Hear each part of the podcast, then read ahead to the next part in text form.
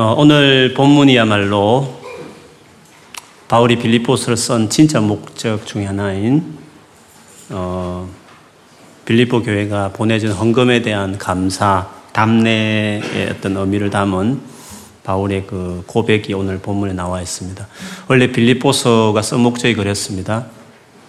뭐 오늘 본문에도 여러 번 읽어보셨겠지만 빌립보 교회가 바울의 선교를 위해서 어떤 교회보다도 성경 헌금을 많이 보내었고 또 사실 이 빌립보 쓰게 된 것도 바울이 감옥에 갇혀 있었을 때 바울이 힘들다는 소식을 듣고 사람도 즉 그 교회 제일 리더십 목회자인 에바브로 디도도 보내고 그 디도가 와서 바울을 시중도 들고 또 그 편으로 헌금도 보내어서 힘든 그 감옥 생활을 잘 할 수 있도록 도와준 그것에 대한 감사로 이 빌립보서를 썼습니다. 그래서 다시 디도가 돌아가면서 이 편지를 가지고 가게 됐죠.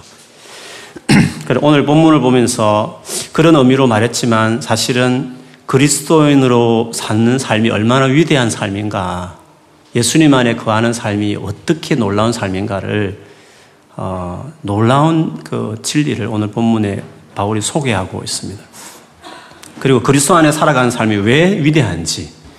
그래서 다시 이 말씀을 보면서 정말 예수님 안에 우리의 삶을 투자하고 쏟는 것이 내 인생에 얼마나 중요하며 얼마나 풍성한 삶을 만들어낼 수 있는지에 대한 놀라운 고백을 여기서 찾을 수 있습니다.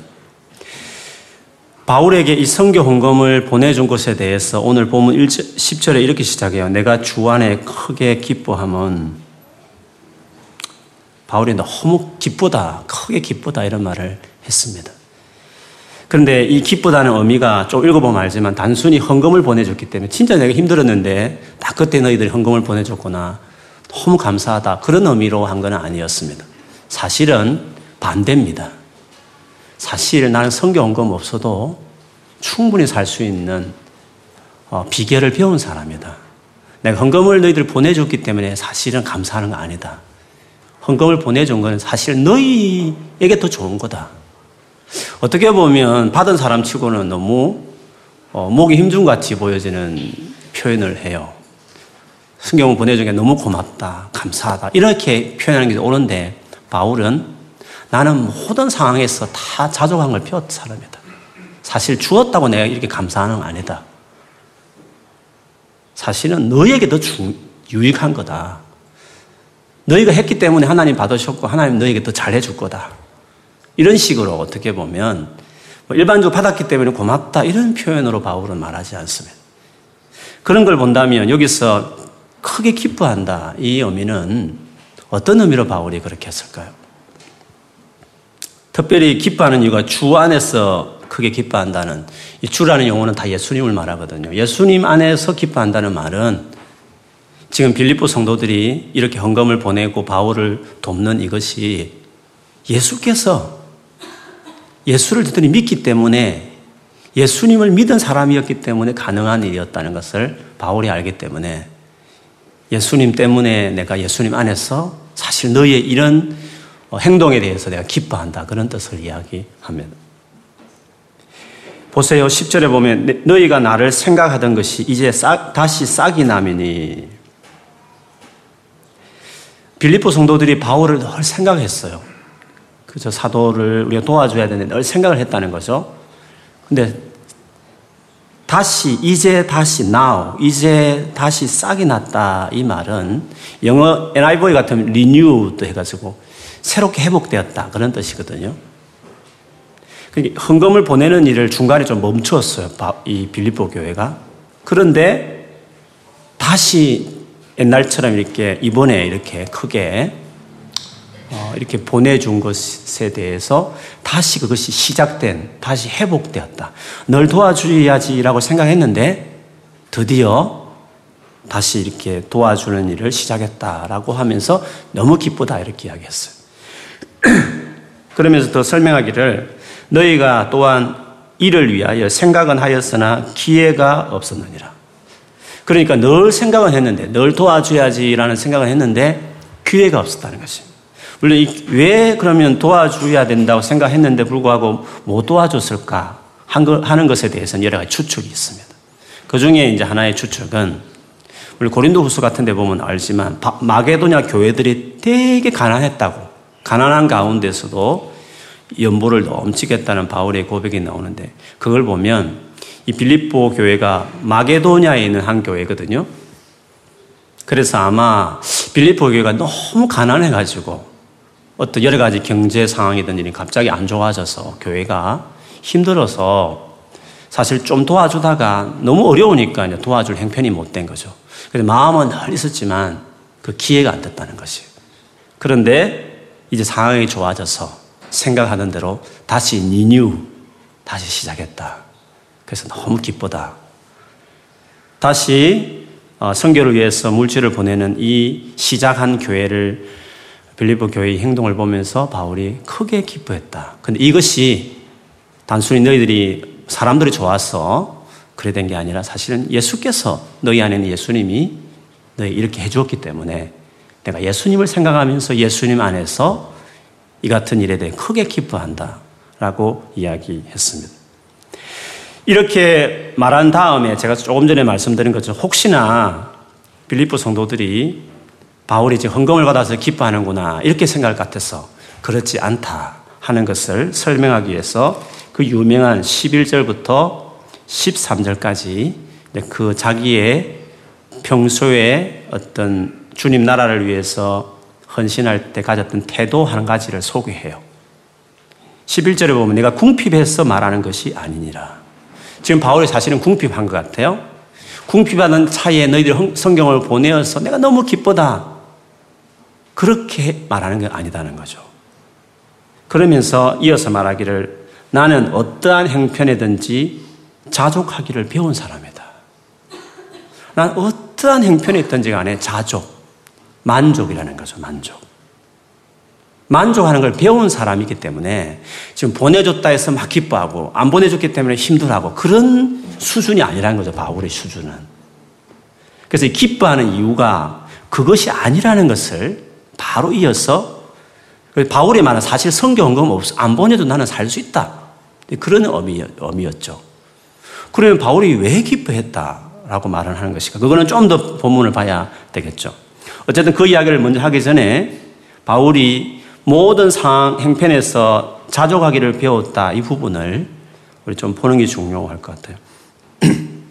그러면서 모든 형편에서 만족했는데 예를 들기를 12절에 보면 나는 비천에 처할 줄도 알고 비천. 진짜 인생 밑바닥. 경제적으로나 모든 상황이 어려운 비처럼 낮추어졌다고. 내 인생에 정말 밑바닥에 처했다고 할 만한 상황도 자기는 잘 매니지 했다는 거예요. 그걸 자기는 배웠다고. 예수 믿은 이후에 그것들을 배웠다고 이야기했습니다. 물론 그 당시에 스토아 철학 가운데 이런 자족, 이거를 최고 high level의 철학자들이라고 생각했거든요. 그 용어를 그대로 바울이 빌려 쓰고 있어요. 근데 조금 보면 알겠지만 스토아 철학자들은 자기 노력으로 자기 의지로 스스로 어떤 상황 가운데서도 만족하는 삶을 살아야 된다라고 자기 의지를 들이고 마음을 다스리고 뭐 그런 식으로 철학자들이 이야기를 했어요. 그러나 바울은 13절에 말하는 대로 내게 능력 주시는 자 안에서 즉 예수님 안에서 이런 만족을 배웠다 했기 때문에 그런 철학자들의 용어를 빌어 썼으나 그런 철학자와 다르다는 것을 즉 예수님 안에 가능한 삶이라는 것을 뒤에 결국 결론적으로 13절을 설명합니다. 어쨌든 바울은 비천에 처할 줄 알았다. 근데 이거 쉬운 것 같지 모르, 모르지만 사실 어렵습니다. 경제적으로 정말 어려울 때, 상황이 정말 어려울 때, 그때도 기뻐하고 감사를 유지할 수 있느냐? 그거는 안 되는 거죠. 그렇게 살아라고 스토아 철학자들이 뭐 세상에 유명한 성인들이 그렇게 좋은 삶으로 그 삶을 제시할지 모르지만 사실 그게 가능한 일이 아니죠. 그런데 바울은 예수 그리스도 안에서 그걸 배웠다는 것이에요. 보통 우리가 비천에 처하면 원망하고 슬퍼하고 또 어, 다운되고 어, 절망하고 막 그렇게 보통 반을 어, 상황을 보내잖아요. 막 의기소침하고 힘 빠져 있고 자기 인생에 대해서 비관적으로 생각하고 그렇게 되는 거잖아요. 그런데 바울은 비천에 있을 때에도 어, 나는 만족한다. 기쁘다. 살만하다. 이런 마음을 가졌다는 거죠. 이게 얼마나 대단한 고백입니까? 우리가 한국에서 이렇게 걱정 없이 살다가 공부하러 와가지고 또 일하면서 진짜 영국 생활이 어렵잖아요. 그래서 그 변화된 삶에 있어서 못 견디하고 어려워할 때가 많이 있다는 거죠. 상황이 바뀔 때 우리가 우리 스스로도 힘들어할 때가 스스로 경험할 때가 많이 있잖아요. 가끔 이렇게 결혼한 부부들 보면 진짜 부잣집에 아무 걱정 없이 돈 걱정 없이 살다가 결혼해가지고 결혼해가지고 또 손불릴 수 없으니까 남편이 주는 돈으로 이제 살아가는 그런 우리 아내들 보면 진짜 힘들어하는 아내들이 있어요. 그래가지고 뭐 이렇게 쇼핑 보다가 충동 구매도 하고 돈을 맡기면 그냥 마이너스 되고 막 재정 관리가 안 되는 그런 아내들이 있다는 거죠. 그래서 남편하고 또 트러블 생기고 왜 충분히 쓸 거 주는데 불구하고 왜 자기는 남편은 저축하고 매니저하고 이렇게 살았는데 갑자기 착하고 막 귀엽고 애교 있고 결혼했는데 막상 해보니까 경제 이게 훈련이 안 돼 있는 거예요.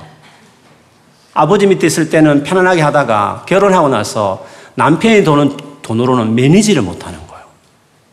그 돈, 이혼의 사유 중에 돈 때문에 이혼하는 사람 많거든요. 커플 중에.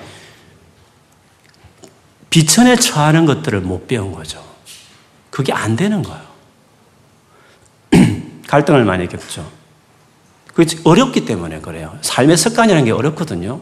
평생을 그렇게 자라왔기 때문에 지금까지 결혼하기 전까지 그렇게 아무 돈 걱정 없이 살았기 때문에 막상 그런 일이 딱 닥치면 어떻게 못하는 거죠. 보이는 데다 막 써고 외식도 막 옛날처럼 해버리고 막 사고 없이 옷도 막 사고 막 하는데 그게 어디 되나요? 삶이. 바로 재정이 뻥커 나고 막 싸우고 막 그렇게 되는 거죠. 비천에 처한다는 건 참 어렵습니다.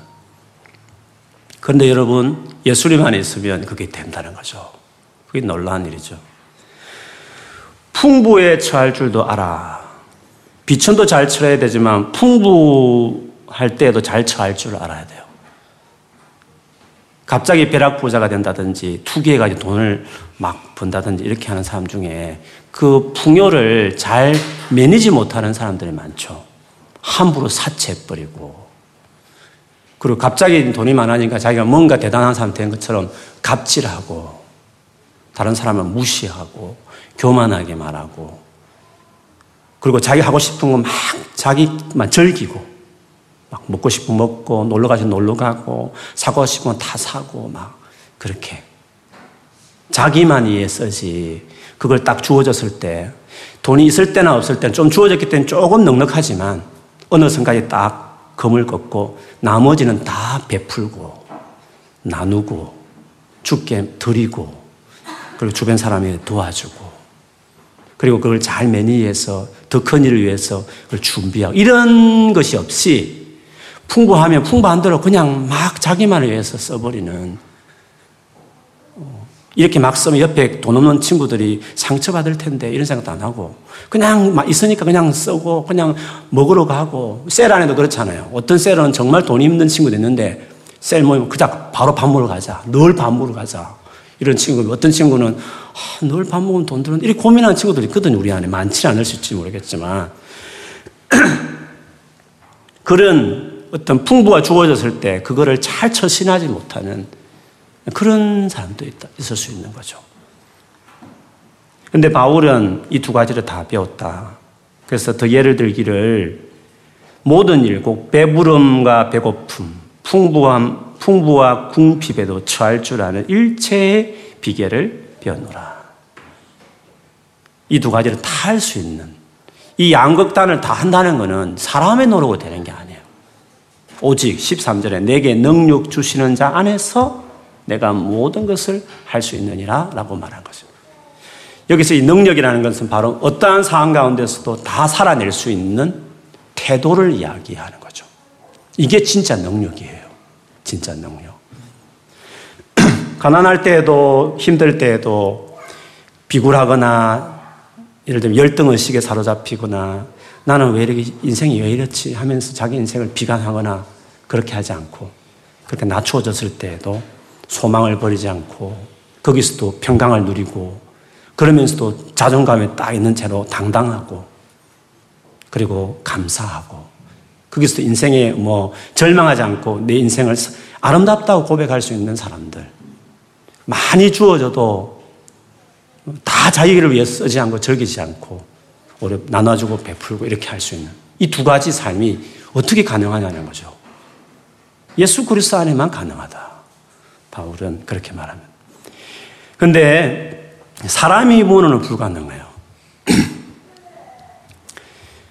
그 1517년에 이제 종교개혁이 일어났잖아요. 그 이후에 이제 루트가 종교를 일으켰고 그 다음에 칼빈이 그 종교개혁을 이제 체계를 만들었죠. 사상을 만들고 교리를 만들고 칼빈은 정말 제네바에서 한 도시 전체를 기독교 어, 관점에서 도시 하나를 운영하려고 여러 가지 정치적으로 다 했던 분이죠. 근데 원래 칼빈은 고향은 프랑스였어요. 스위스가 아니라. 그래서 칼빈이 자기 고향이 이제 자기 나라가 프랑스이다 보니까 제네바 있음에도 불구하고 칼빈이 프랑스에 선교를 많이 했어요. 가톨릭 사였잖아요. 유럽 전체 대부분. 거기서 이제 개신교를 전하고 복음을 전하고 개신교의 그 사상으로 살아가도록 열심히 복음을 전했죠. 그래서 그 프랑스에 개신교인이 되게 많아졌어요. 그 프랑스의 개신교를 인류형 부르기를 위건호라고 불렀는데 위건호가 몇십만 단위로 이렇게 번져가면서 프랑스에 많은 영향을 줘요. 근데 이제 가톨릭에서 왕, 황제가 바뀌면서 또 핍박하고 그래가지고 유럽 전체 이제 소위 말하는 이제 가톨릭과 개신교 사이 피비린 내는 싸움들이 이제 막 종교 전쟁이라 일컬어지는 그 전쟁이 막 일어나게 되죠. 근데 칼빈의 사상 중에 어떤 것이 있느냐 하면 가톨릭은 어떻게 보면 교양, 교황의 체계 위에서 그 개개인의 주민들이 다 어떻게 보면 그 근위 밑에서 개인의 자유나 이런 거 없이 그 근위 밑에서 압제당하고 모든 권력은 다 교황 중심으로 혹은 황제 중심으로 이루어지는 기독교 국가임에도 가톨릭 국가임에도 불구하고 개인적인 시민 생활들을 가, 가, 가보면 어떻게 보면 전체 권력자에서 움직이는 것이었는데 개신교는 달라요. 칼빈이 말하듯이 개개인이 주님 앞에 만인 제사장으로서 개개인이 가치가 있고 소중하고 그리고 칼빈은 상업을 권장했어요. 개인이 열심히 일해서 자기 주신 재능을 따라서 그 직업 하나하나가 다 소명이다. 그 하나하나가 다 성직이다. 교황이라는 종교 영험은 하나님 일이 아니라 뭐 물건을 만들든지 빵을 만들든지 그 하나하나가 다 하나님 일이기 때문에 하나님께 하듯이 열심히 해라. 그게 이제 개신교의 사상이거든요. 그래서 위건노들이 결국 장사하는 사람, 상업하는 사람들이 그 영향을 많이 받고 그래서 열심히 죽게 하듯이 빵을 하나 만들어도 하나님께 드리는 빵이다 생각하고 불순물 넣지 않고 최고의 좋은 재료를 쓰고 그래도 또 이유를 남게 되니까 고민 고민하다가 기술을 개발해서 최고 좋은 기술을 개발해야 원가를 다운시킬 수 있는 거잖아요. 그 최선의 기술을 개발하면서 양질의 빵을 만들고 그래서 이제 어떤 마을에 제과점을 열면 그 마을 전체가 그 제과점 때문에 이렇게 나라 그 그 마을 전체가 돈이 돌면서 그, 그, 민, 그 나라나 도시나 이런 것들이 다 잘 살게 되죠. 안 믿는 사람들도 그 믿는 위고돈 때문에. 근데 그 위고노 때문에 프랑스가 이렇게 되게 발전하다가 카톨릭을 권장하는 황제가 들어서면서 핍박하게 되죠. 위고노 학살이 일어나게 되는데 그 위고노들이 막 도망을 쳐요. 네덜란드, 스웨덴, 영국, 그 다음 미국, 남아공까지 흘러 퍼진데 그들이 그 나라 가가지고 똑같이 그렇게 사는 거예요. 그래서 영국의 사명, 산업혁명을 할 때 맞물어, 맞떨어져 가지고 맞물려서 영국, 그 다음에 북유럽, 미국 이렇게 해서 전체적으로 이제 열심히 일해서 하나님께 하듯이 열심히 성실하게 일해서 그 사회 전체가 이제 어, 발전하게 되고 프랑스는 그들이 쫓겨난 이후에 프랑스 대혁명으로 인해서 나라가 경제적으로 몰락하는 그런 역사적인 사건이 그렇게 해가지고 서구 문명이 만들어져 개인의 자유. 끊임없이 종교적으로 핍박하고 했을 때 개인 신앙을 지키기 위해서 몇, 어, 북유럽의 스코틀랜드 같은 데 보면 언약도 같은 경우에는 18,000명이 순교를 해요. 자기 신앙을 지키게. 개인의 신앙을 마음껏 할 수 있도록 교황의 그런 권력과 압제하에서 하지 않도록 개인의 신앙을 지킬 수 있도록 해달라고. 그래서 거기서 북쪽에는 언약도들이 순교하고 그래서 지금 스크, 여러분 에딘버러 가보면 위에 그 감옥이 있는데 지붕이 없는 감옥이 있거든요. 거기서 언약도들이 도망가려면 도망가라. 믿음을 배반하고. 근데 그들이 거기서 굶어 죽으면서 그 피바, 피바람, 그 북쪽은 얼마나 추워요. 얼어 죽으면서까지 18,000명 이상이 거기서 순교를 해요. 그렇게 신앙을 지키면서 결국 그렇게 하다 역사적으로 바뀌어서 개신교로 바뀌면서 그들이 신앙의 자유를 찾고 뭐 청교도도 중간에 남쪽 잉글랜드 청교도들이 그 운동을 벌리죠. 그렇게 해서 지금에 있는 자유롭게 신앙생활을 할수 있고 열심히 자기가 마음 먹으면 일할 수 있어 일해서 뭔가 이윤을 챙길 수 있는 소위 말하는 자유민주주의와 자본주의가 종교개혁에서 나왔고 개신교도들을 위해서 이 서구 문명에 이렇게 시작이 되었다는 이 놀라운 사실들을 우리 기독인들, 개신교인들이 잘 몰라요. 그 막스 베브라는 사람이 위대한 그, 그 사회학자인 프랑, 그 독일의 경제학자인 그분이 프로스탄트 어, 그 윤리와 자본주의 사상이란 아주 명제를 남겼죠. 여러분, 아, 한국에 되게 많은 번역이 되는데 사, 사, 10개 안에 들어가는 명제 중에 하나거든요. 거기도 이 자본주의라는 게 바로 카톨릭에서 나온 거야. 개신교인들에게 나왔다는 것을 이야기해요. 근데 그렇게 해서 북유럽에도 유럽 전체에서 지금의 이런 전 세계를 휩쓸고 있는 이 풍요로 마음껏 신앙과 열심히 살게 하는 이 문화가 우리 개신교에서 나왔다는 사실이 놀라운 거죠. 그런데 문제는 그때는 문제가 없었어요. 왜냐하면 대부분의 사회 계층들이 기독교인이었기 때문에 기독인들은 풍요를 가져올 수밖에 없죠. 열심히 일하니까 죽게 하듯이 사기치지 않고 불법도 저지르지 않고 진짜 하나님께 빵을 바치듯이 최선을 다해서 했기 때문에 그러다 보니까 최고 좋은 재료를 만들어내고 최고 좋은 물품을 만들어내다 보니까 결국 인정받아서 많은 주민들이 사게 되고 그래서 사업이 일어나고 이렇게 경제가 일어나고 막 그렇게 되는 것이죠. 그런데 문제는 그들이 돈을 많이 벌어도 사치하지 않는다는 거예요. 왜? 기독교 정신이 있었기 때문에. 하나님 주신 부분이기 때문에 자기가 스스로 다 쓰지 않고 검소하게 전략하고 사회에 다시 환원하고 교회를 통해서 또 돕고 이러다 보니까 이 자본주의 시스템이 그대로 윈윈이 됐는데 기독교 문화가 무너지면서 소위 말하는 갑질하는 사람들이 나오고 우리가 흔히 말하는 어떤 돈 많은 사람들이 가난한 사람을 착취하는 잘못된 병폐가 나오게 된 것이지 이거는 제도의 문제가 아니라 사람의 문제였다는 거죠. 그래서 그것을 시정하기 위해서 국가 차원의 제도적으로 막 규제에 들어가고 국가 차원의 돈을 세금을 많이 걷어가지고 국가 차원의 복지를 하려고 하고 이런 자본주의 병폐를 해가지고 하게 되지만 우리가 전 역사적으로 보면 알지만 어, 이미 그것에 더 사회주의에서 더 나가는 제도가 사실 공산주의잖아요. 국가 전체에서 사는 지역도 정하고 공장도 다 국가에 다 다스리고 그런데 자본주의 문제가 있으니까 그걸 좀 공산주의 좋은 것을 어, 보탠다 해가지고 복지 제도가 드러났지만 북유럽은 1990년대부터 자본주의로 다시 시스템은 돌아오고 있어요. 왜냐하면 너무 나라가 이렇게 못 살게 되고 경제가 추락하게 되니까.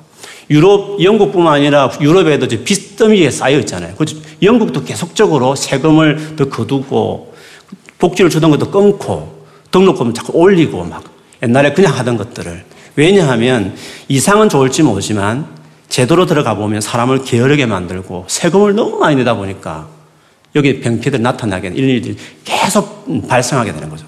그래서 인류가 만드는 최고의 제도는 자본주의와 그리고 자유롭게 자기 의사를 표현하는 자유민주주의가 최고 좋은 시스템이었는데 이것이 기독교 무명이 사라지기 시작할 때 기독인이 그 사회를 주류를 형성하지 않을 때 즉 교회가 영향을 미치지 못하는 시대가 열려버리면 자본주의나 그 병폐가 생기게 되는 거죠. 그래서 그에, 그에 대한 급부로 사회주의나 공산주의 들어오게 되지만 그 들어오면 알지만 더 문제가 생기는 인간을 더 말살하고 전체가 다 가난해지게 되는 이런 아이러니한 일들이 생기는 거죠. 그래서 인류 역사를 봐도 이게 사실 100년도 안 된 검증된 일들인데 그걸 통해서 알 수 있는 것이 야 예수 그리스도가 제대로 예수 그리스도의 중심의 사상인 개신교가 개인의 어떤 하나님 앞에 개인의 인권을 존중하고 죽게 하듯이 열심히 살고 부가 풍요가 주어졌을 때 그 풍요를 잘 대처하는 즉 나눠주고 검소하게 사치하지 않고 해는 이런 교회가 그 지역이나 나라의 중심을 형성했을 때 이 모든 제도들이 잘 굴러갔는데 기독교가 쇠락하기 시작하면서 갑자기 병폐들이 드러나기 시작하면서 전 세계의 몸살을 앓고 있는 것들을 보게 되는 거죠. 그걸 봐도 한 나라를 봐도 한 대륙 전체를 봐도 지금까지 문명의 흐름을 보아도 사실은 예수 그리스도 중심이 되어졌을 때는 다 모든 것이 부정부패나 혹은 그 부작용들이 다 해소되는데 예수님을 떠나기 시작했을 때 아무리 좋은 제도도 그것들이 악한 것으로 바뀌어지게 되고 사회를 문제가 생기는 일들이 나타나는 거죠. 오늘 본문에도 나오듯이 가난하면 가난한 대로 예수님 때문에 참고 소망을 가지고 그러면 더 열심히 일하고 부가 주어져도 그것을 가지고 자기만을 위해 쓰지 않고 갑질하지 않냐고 나눠주고 베풀면서 하게 되므로 그 사회가 잘 돌아가게 한 사회도 그렇게 돌아가지만 한 개인도 예수를 믿으면 이렇게 삶을 산다는 거죠. 그래서 예수 그리스도라는 것이 단순히 종교의 영역에서 그냥 예수 잘 믿고 처음 간다는 의미가 아니라 우리의 사회를 바꾸고 우리의 어떤 민족을 바꿔내고 한 대륙을 바꿔내는 것이 이 아름다운 예수 그리스도가 다스린 사회가 될 때 그렇게 그래서 예전엔 교회가 왜 중심이 돼야 되는지 교회가 그 사회 전반에 영향을 미쳐야 되는 이유는 이런 문화를 만들어내는 이런 개신교의 문화처럼 어, 빈부에 잘 천한 데도 잘 줄 알고 부에도 잘 줄 이런 문화가 있었을 때 그 사회를 아름답게 만들어내고 안 믿는 사람들까지 그 문명의 혜택을 누리는 시대가 있었다는 것을 세계사가 전가하는 걸 보면서 야 예수 그리스도는 진짜구나. 예수 그리스도를 믿고 따르는 것은 개인뿐만 아니라 가정뿐만 아니라 그대로 예수님의 정신을 가지고 살아가는 사람이면 나라 전체가 대륙 전체가 다 풍요롭고 자유를 누리는 사람이 될 수 있구나를 보면서 예수 그리스도가 정말 중요하구나라는 생각들을 다시 하게 됩니다. 오늘 바울이 예수님 안에서 예수님이 그런 능력을 주시기 때문에 예수님이 아니고서는 아무리 좋은 제도와 시스템 들어와도 거기서 타락한 인간 때문에 언제나 문제들이 자꾸 생기게 되는 거죠. 그래서 예수 그리스도가 주는 이 능력, 이 삶이 얼마나 대단한지를 보게 합니다. 어쨌든 바울이 오늘 빌리보 교회를 향해서 예수님 안에서 있는 능력 있는 삶에 대한 자기 이야기를 하면서 빌리보 교회를 향해서도 이 예수님 안에서 너희들이 지금 이와 같은 삶을 지금 따라오고 배우고 있다는 것을 계속 강조하고 있습니다. 그러면서 예수님 안에 들어온 이후로 빌립보 교회가 어떻게 살아왔는지를 14절부터 다시 처음 이야기, 바울에게 성경을 보냈던 그 이야기를 다시 돌아가서 시작하죠. 자기의 삶의 태도를 예수님 안에 새롭게 정립된, 새롭게 배운 자족하는 비결에 대한 나눔을 한 다음에 다시 원래 헌금 준 것에 대한 감사의 말을 다시 14절부터 시작하게 되죠. 내 괴로움에 함께 참여한 거 잘했다. 그리고 15절에 보면 옛날 이야기하죠. 처음에 너희들이 예수를 받아들인 그때부터 내가 마게도냐에서 너희를 만나고 떠날 때부터 주고 받고 하는 일에 참여한 교회가 너희밖에 없었다. 그 빌립보에서 조금 더 내려오면 데살로니가 교회가 있는데 그 데살로니 교회는 핍박이 되게 심했어요. 그래서 바울이 제대로 자기 일을 할 수 없었어요. 경제적으로 되게 어려웠는데 그 상황을 듣고 빌리보 교회에서 두 번이나 바울에게 성경금을 보낸 경우가 있었어요. 그것을 다 언급하고 있습니다. 그러면서 바울이 지금 말하는 것은 서두에 말하듯이 너희들이 이렇게 성경을 보내준 것에 감사하고 너무 기쁜데 그 이유는 조금 전에 말씀드린 것처럼 뭔가 나에게 힘들 때 도와줬기 때문에 감사하다는 게 아니라 나는 사실 안 도와줘도 그 가운데 다 살아낼 수 있는 비결을 배운 사람이기 때문에 그것 때문에 감사하는 게 아니라고 말하면서 왜 기뻐하는지 그 이유를 사실은 17절부터 어, 이야기하죠. 17절에 보면 내가 선물을 구함이 아니요. 또다시 이야기하죠. 내가 뭔가 너에게 선물을 줬기 때문에 감사하고 또 달라는 의미로 내가 지금 너희들이 도와주는 이야기를 계속하는 거 아니다. 계속 일관된 자기 마음을 이야기해. 왜 그러면 이런 이야기를 하느냐 하면 17절 뒤에 보면 오직 오직 그렇게 하는 이유는 오직 너희에게 유익하도록 너희에게 유익하다는 거죠. 주어졌을 때 자기만 움켜잡지 않고 예수님 안에 배운 새로운 태도는 부에 처했을 때 나누어 주는 거잖아요.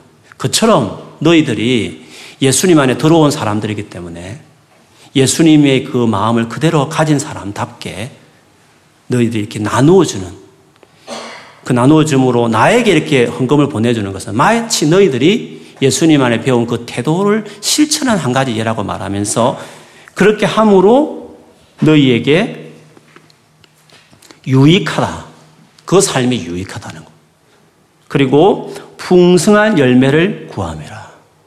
이런 삶이 사실은 풍성한 삶이다. 라고 이야기했습니다. 계속해서 18절에 또 바울은 자기 입장을 말하는 입이 나는 풍부하다. 뭐 또 내가 아쉬워서 말한 거 아니다 하면서 계속 자기를 변호하듯이 오해할까 싶어서 그 이야기를 계속해요. 이미 준 것에 풍부하다 라고 말하면서 다시 사실은 너희들 때문이라 말하면서 이는 받으실 만한 향기로운 재물이요 하나님을 기쁘시게 한 것이라. 하나님 앞에 너희가 드린 것이기 때문에 하나님을 기쁘시게 했기 때문에 너희에게 좋아 잘 된 거라는 거죠. 참 돈을 받으면서도 떳떳하게 이렇게 말한다는 게 놀랍죠. 바울은 이 관이 분명한 사람이에요.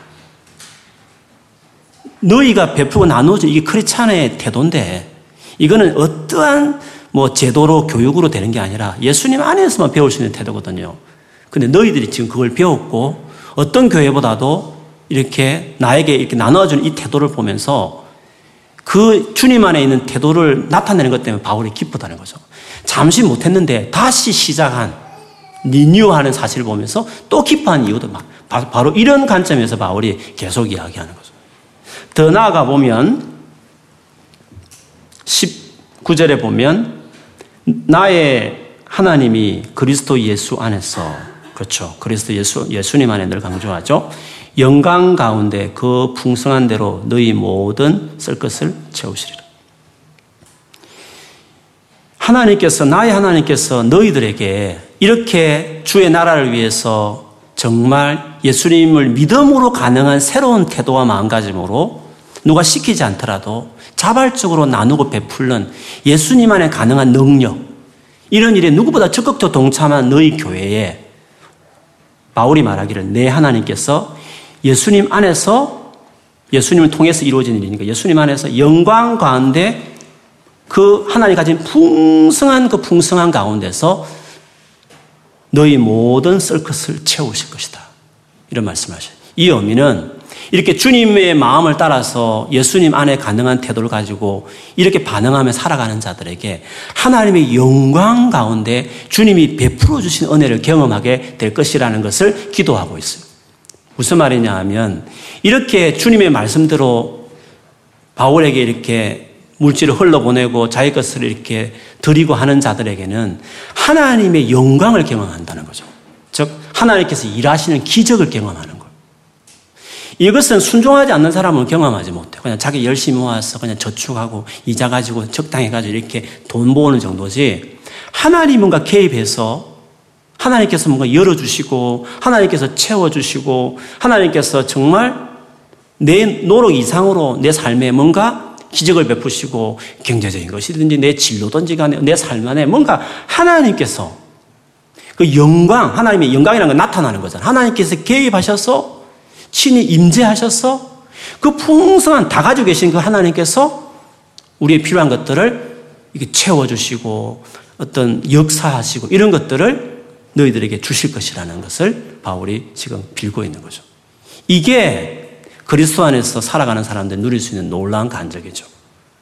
그래서 지금까지 예수를 진짜 잘 믿는 사람들, 예수님 안에 든든히 서는 사람들은 공부할 때, 나중에 직장 취직할 때, 결혼하든지, 자녀를 키우든지, 아니면 앞으로 삶을 살아갈 때, 예수님 안에서 요구하는 이 삶을 가지고 누가 시키지 않더라도 내가 예수를 믿기 때문에 내가 예수를 믿는 그 믿음 안에서 정말 주님 원하시는 그 마땅한 attitude를 가지고 삶을 살아가기 시작하면 세상 사람들이 잘 모르는 세상 사람들이 도무지 알 수 없는 하나님께서 영광으로 당신이 나타나셔서 우리의 필요한 것들을 막 채워주시는 진로도 열어내시고 뭔가 도와주시는 것들을 경험하게 된다는 것이죠.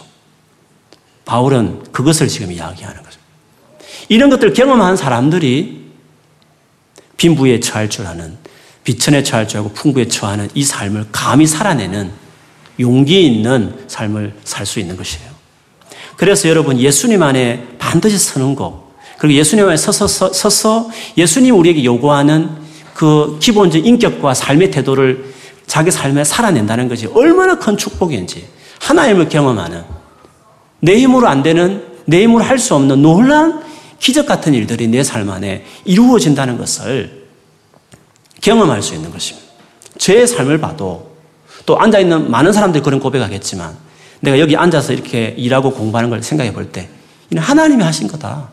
이 힘든 연돈에서 살아내고 이렇게 어려운 가운데 공부해내는 걸 보면 이는 하나님이 하셨다고 고백하는 분들이 많이 있을 거예요.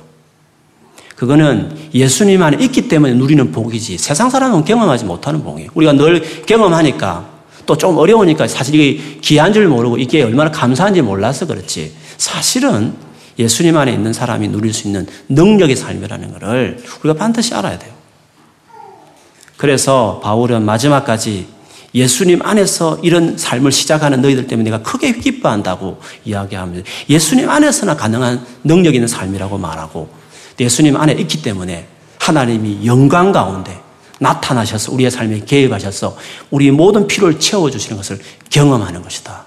이건 예수님 안에 있는 사람들이 어, 경험할 수 있는 축복이다. 그렇게 바울이 마지막 어, 이 헌금 하나 보는 거 가지고 이 삶과 관련되어 있는 놀란 크리스찬의 라이프를 이렇게 저는 설명하고 있는 것입니다.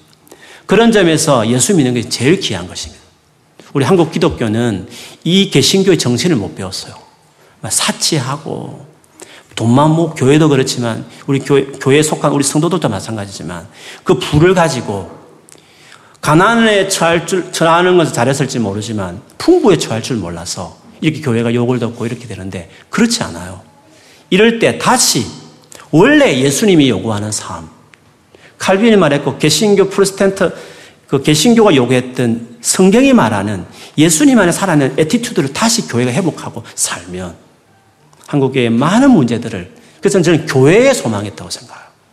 어떤 경제단체나 정치단체가 있는 게 아니라 그들은 시스템을 바꾸려고 노력할지 모르겠지만 그러나 이미 전 세계 역사가 증명했듯이 교회가 교회가 하나님이 영광 가운데 부어주는 필요를 풍성함을 가지고 진짜 어떤 요구나 어떤 법으로 아니라 자발적으로 교회 전체가 성숙한 정신으로 원래 과거에 수많은 개신교회들이 죽어가면서 그거를 실천하고 사람으로 서구 문명 자체를 아름답게 바꾸어 내버렸듯이 지금은 그 기독교 문명이 사라짐으로 지금 병폐들이 서구에 많이 나타나고 있지만 그러나 병폐가 나타나서 그 제도가 잘못됐다는 게 아니라 기독인들이 말씀대로 살지 않았기 때문에 교회가 무너졌기 때문에 살아난 문제지 제도의 문제가 아닌 거죠. 어떤 제도를 들어서 다 문제가 되게 돼 있어요. 문제는 교회가 살아야 되는 거죠. 그래서 예수님 말씀대로 교회가 세상의 소금이다. 세상의 빛이다.